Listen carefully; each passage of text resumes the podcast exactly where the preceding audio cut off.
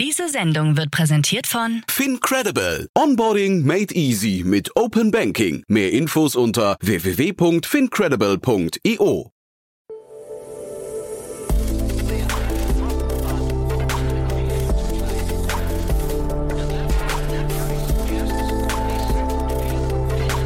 Startup Insider Daily. Investments und Exits. Hallo und herzlich willkommen zu Startup Insider Daily in der Vormittagsausgabe und damit zu unserer Rubrik Investments und Exits, in der wir Expertinnen und Experten der Venture Capital Szene einladen und mit ihnen über aktuelle Finanzierungsrunden und Exits sprechen und sie analysieren. Heute zu Gast haben wir Otto Birnbaum, General Partner von Revent. Die heutigen Themen Canvas Medical unter der Leitung von M13 mit Beteiligung von Haystack und den früheren Investoren Inspired Capital, IA Ventures, Upfront Ventures und Iron Grey sammelt sammelt das Unternehmen 24 Millionen Dollar in einer Serie B-Finanzierungsrunde ein. Außerdem erhält der Anbieter für eine ambulante EMR und Digital Health Entwicklerplattform die staatliche Zertifizierung durch das Office of the National Coordinator for Health Information Technology, kurz ONC. Dann schauen wir auch mal nach München. Das junge Startup Everdrop, das nachhaltige Putz- und Spülmittel produziert, hat es in den letzten zwei Jahren seit seiner Gründung weit gebracht. Jetzt geht es weiter mit neuen wie bestehenden Investoren, kamen in einer Serie B-Runde insgesamt insgesamt 80 Millionen Euro zusammen. Und wir sprechen noch über einen neuen Fonds von Vector Partners. Die Höhe beträgt 125 Millionen Euro und es soll dort vermehrt in den Bereich der nachhaltigen Mobilität gehen, wo zurzeit noch nicht viele VCs spezialisiert sind. Ihr merkt, eine pickepackevolle Sendung heute. Wir legen gleich los nach den Verbraucherhinweisen. Viel Spaß! Werbung Hi, hier ist Nina, Content Managerin bei Startup Insider. Suchst du deine nächste große berufliche Herausforderung? Dann melde dich bei uns. Wir suchen aktiv nach neuen Teammitgliedern, die Startup Insider zum führenden Informationsmedium der deutschsprachigen Startup-Szene machen wollen. Aktuell suchen wir Sales Manager, Customer Success Manager, Finanzmanager sowie Werkstudenten in den Bereichen Sales, Product und Content. Aber auch wenn keine passende Stelle dabei ist, melde dich trotzdem bei uns. Wir suchen immer nach leidenschaftlichen Menschen, die mit Startup Insider Großes bewegen wollen. Also, um mehr zu erfahren und dich zu bewerben, geh jetzt ganz einfach auf startupinsider.de/slash insider. Startup Insider Daily Investments und Exits. Cool, ja, heute zu ungewohnter Zeit, ungewohnter Stunde. Otto Birnbaum ist hier von Revent. Hallo Otto. Hallo Jan. Mal außer der Reihe und ganz, ganz lieben Dank, dass du eingesprungen bist. Ähm, äh, freut mich wirklich sehr, Otto. Du weißt, das macht mir großen Spaß, wenn wir sprechen.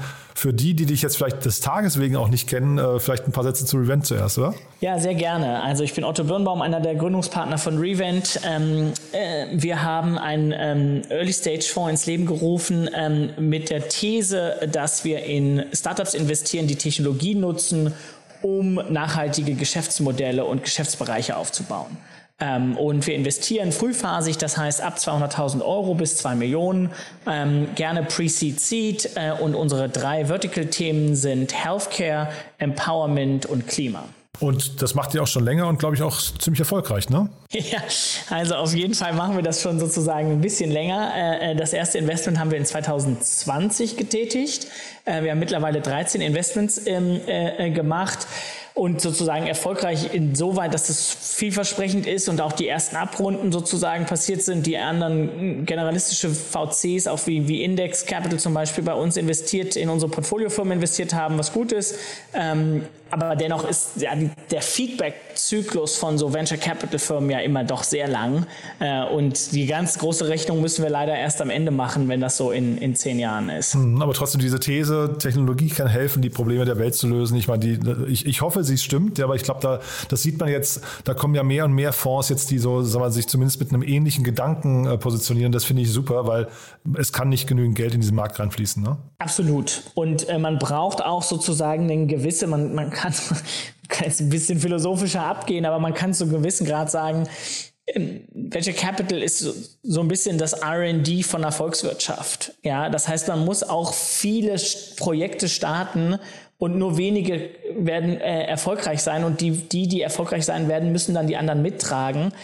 Aber diese Venture Capital Industrie, die sozusagen dieses sehr hohe Risiko eingeht, um dann wirklich äh, äh, auch besondere Returns zu generieren, die sind sozusagen das RD-Department von der Volkswirtschaft für die nächsten Mittelständler, die da oder großen Firmen, die entstehen werden. Und soweit ähm, glaube ich schon, dass äh, wir da sozusagen umso mehr Kapital wir äh, in diesen Bereich reinsetzen können, desto vielversprechender für die Volkswirtschaft, aber auch für die Umwelt und für uns als Gesellschaft. Ja, und dass äh, Purpose und Profit nicht immer im Widerspruch stehen, das sieht man jetzt vielleicht bei dem ersten Thema, über das wir sprechen. Ne? Das ist eigentlich fast schon eine gute Brücke. Ja, genau. Ich würde gerne ein Thema äh, hier gleich mitbringen, äh, und zwar Everdrop. Äh, die haben gerade 80 Millionen äh, nochmal aufgenommen in ihrer B-Runde. Ähm, vielleicht nochmal, was Everdrop macht, ist, sie machen äh, Cleaning Products, also ähm, äh, Putzprodukte und die kommen nicht in großen anderthalb Liter Waschmitteln oder, äh, oder äh, Fensterthemen, sondern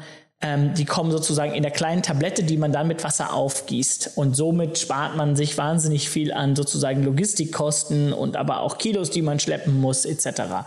Und ähm, die haben einen sehr, sehr starken Cap-Table. Ähm, äh, das war ein frühes Investment von HV Capital, Vorweg Ventures, äh, Felix Capital ähm, und jetzt ist Triple Point äh, in dieser Runde mit reingegangen.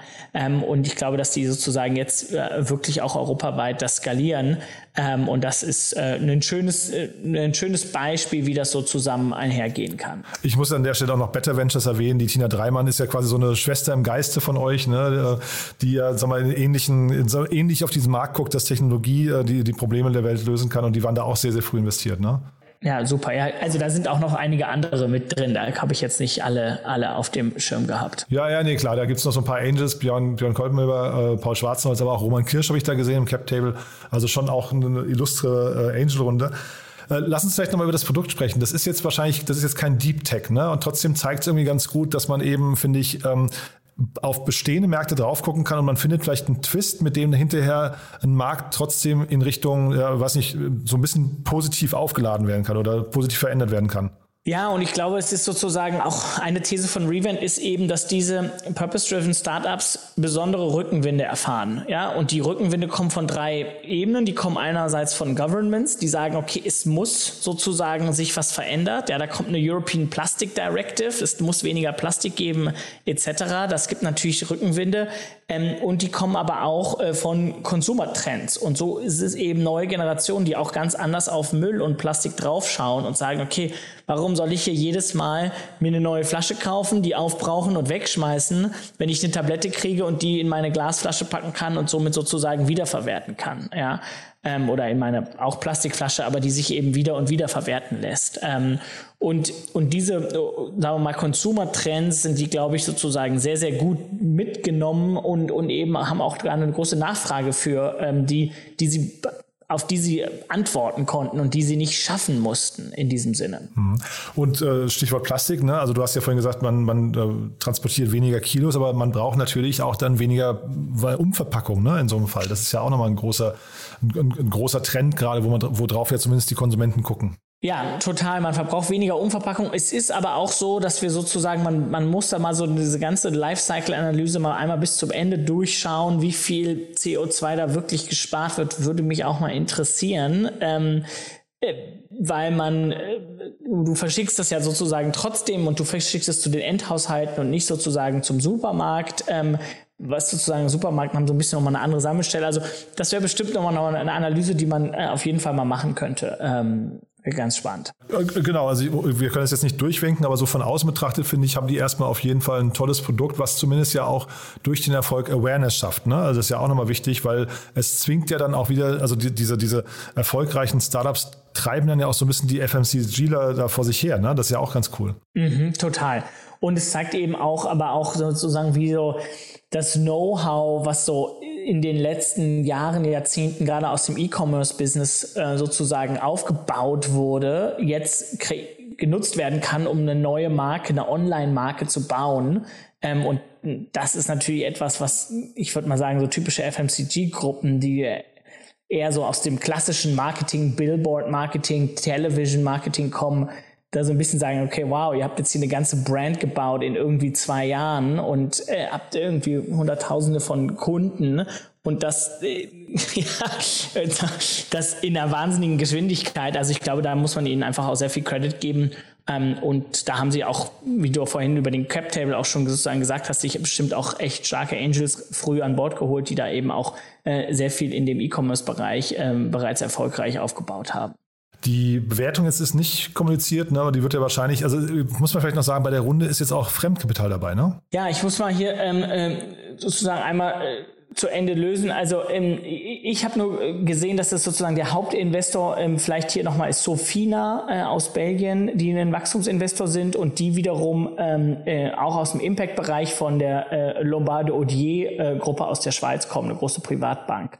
Ähm, und äh, ja, und hier Triple Point ist sozusagen der Lending-Partner, die da wahrscheinlich sozusagen auch Fremdkapital dazugeben. Ähm, das ist natürlich vielleicht auch interessant, weil die haben ja immerhin ein physisches Produkt, was sie da verschicken. Das heißt, da gibt es natürlich große Working Capital Requirements.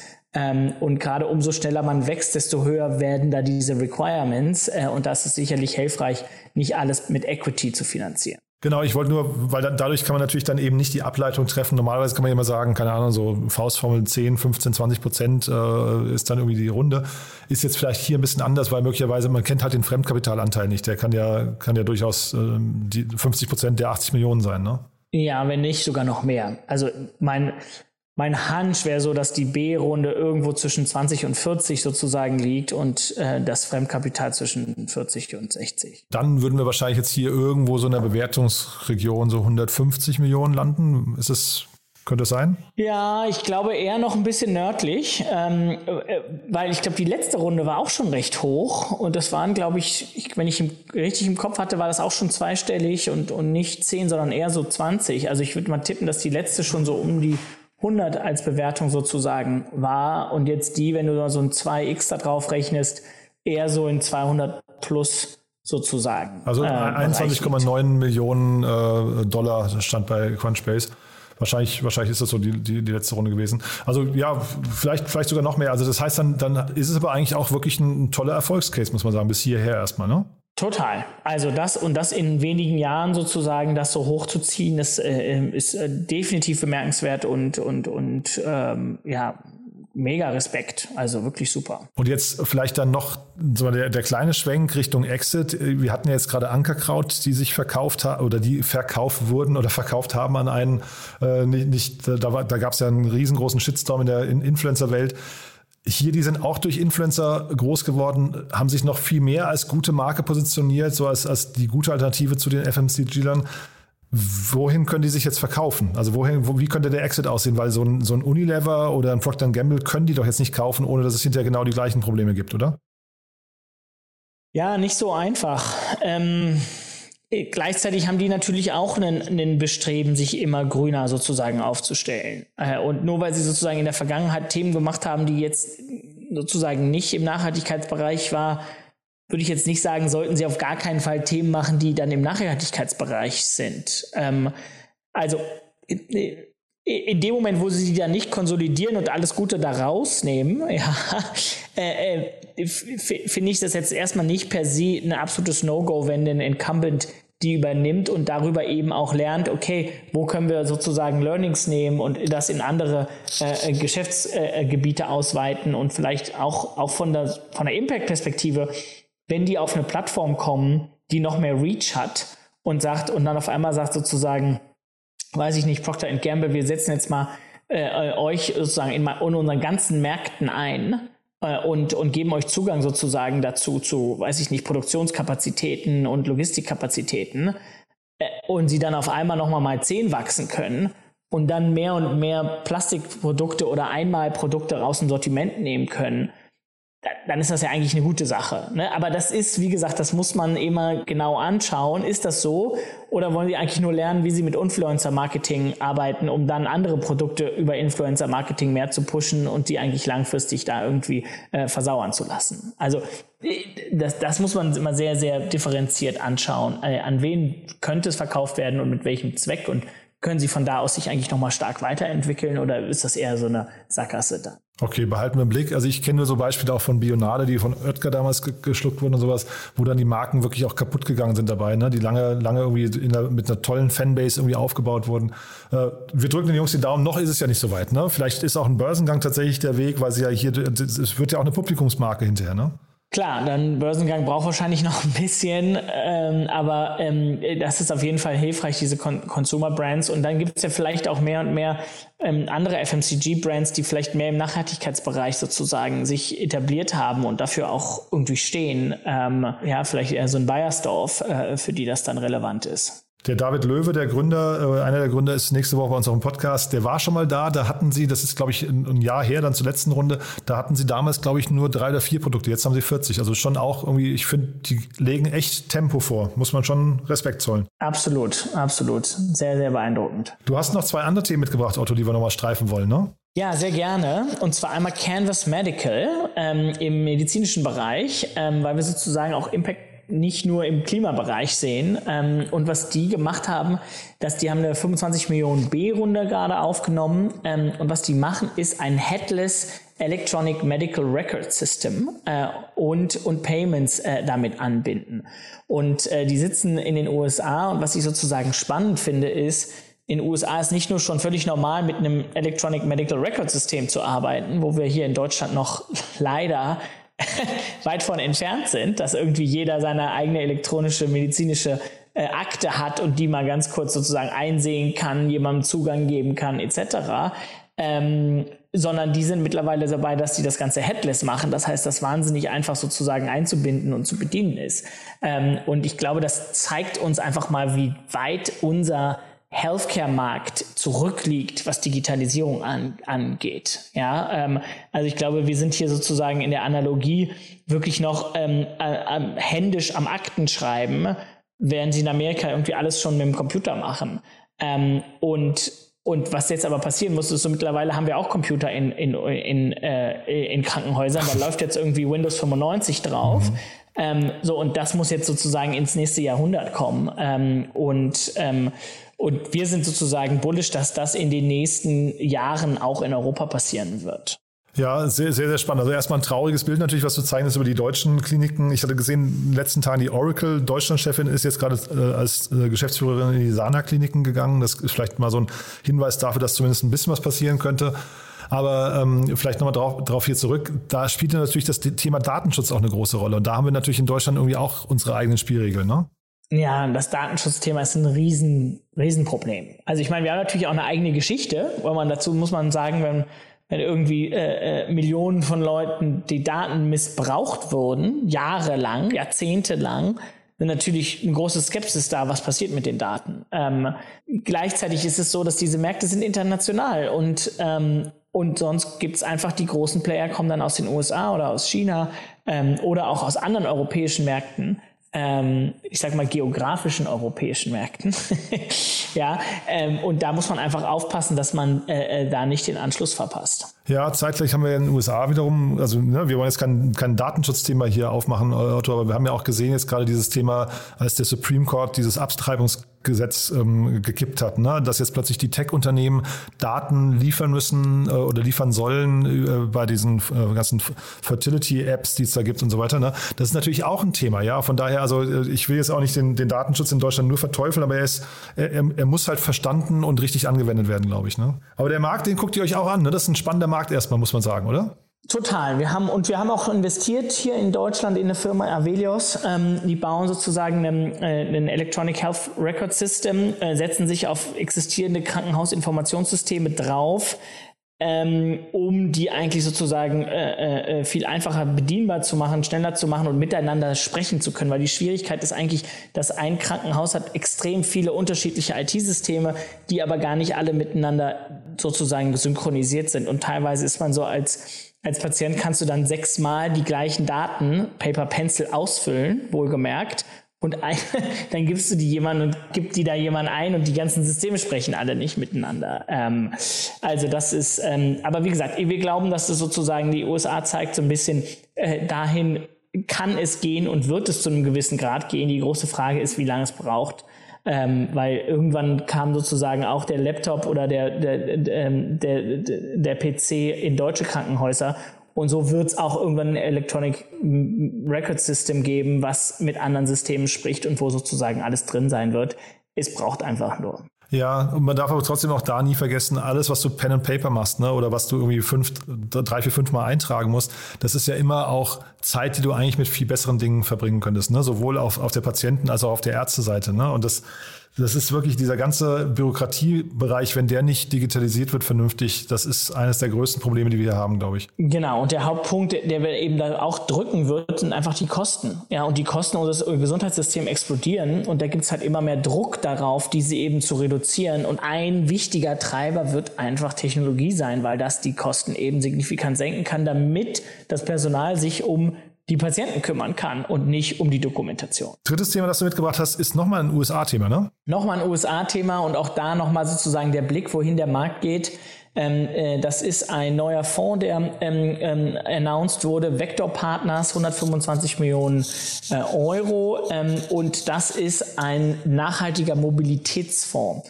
Ähm, und ich glaube, das finde ich insoweit spannend, weil wir gucken sozusagen uns immer an, welche, welche Industrien werden sich signifikant ändern. Ne? Wir hatten ja vorhin gesagt, so wir mit Revent investieren in, in, in Planet, ähm, Healthcare und People und Planet hat man eben eine starke Energiewende. Wir müssen sozusagen wirklich äh, äh, ähm, Dinge machen, um dem Klimawandel entgegenzuwirken. Ähm, im, im, im, im, im Healthcare-Bereich müssen wir wirklich uns digitalisieren, diese Daten sozusagen äh, erheben, um effizienter zu werden und, und, und auch besser zu werden.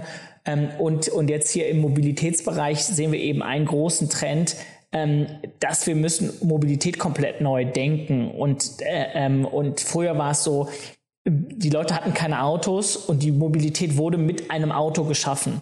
Und jetzt ist es so, es gibt zu viele Autos und deswegen stehen alle im, im Stau und deswegen wird die Mobilität wegen des Überangebotes genommen. Ja, ich habe keine Mobilität mehr, weil ich komme gar nicht mehr von A nach B, weil ich im Stau stehe. Ja, so das heißt, wir sind jetzt eigentlich in der nächsten Phase, wo wir sagen, wir müssen jetzt auf äh, äh, Sharing-Systeme gehen. Äh, wir brauchen jetzt eine, eine, eine, andere persönliche Mobilität, aber wir brauchen eigentlich auch eine andere Logistik. Ja, dass wir eben nicht mehr von äh, den äh, Warenhäusern außerhalb der Stadt die Sachen mitten im LKW in die Stadt nehmen, zweite Reihe parken und zu noch mehr Stau sorgen, sondern eben über so, so Ghost Warehouses in der Stadt, die optimieren und die eigentlich über elektronische Vehicles ähm, jetzt nicht unbedingt Vans, sondern eher so große Lastenräder oder kleine Lasten äh, äh, Vehikel sozusagen über Routen optimiert zu niedrigen Preisen austragen können.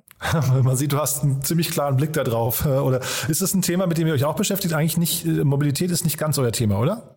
Ist nicht so ein starker Fokus, aber es ist halt einen sehr großen Impact auf ähm, eben auf die CO2 und auch auf Luftqualität äh, Themen. Ähm, und insoweit gucken wir uns schon an, was gibt's für Lösungen, die insgesamt die innerstädtische Logistik äh, wirklich äh, transformieren. Und da haben wir momentan schon so einige Themen, die wir uns anschauen, die einfach auch so im Dispatching-Software liegen, in, in neuen Mobilitätsanbieter.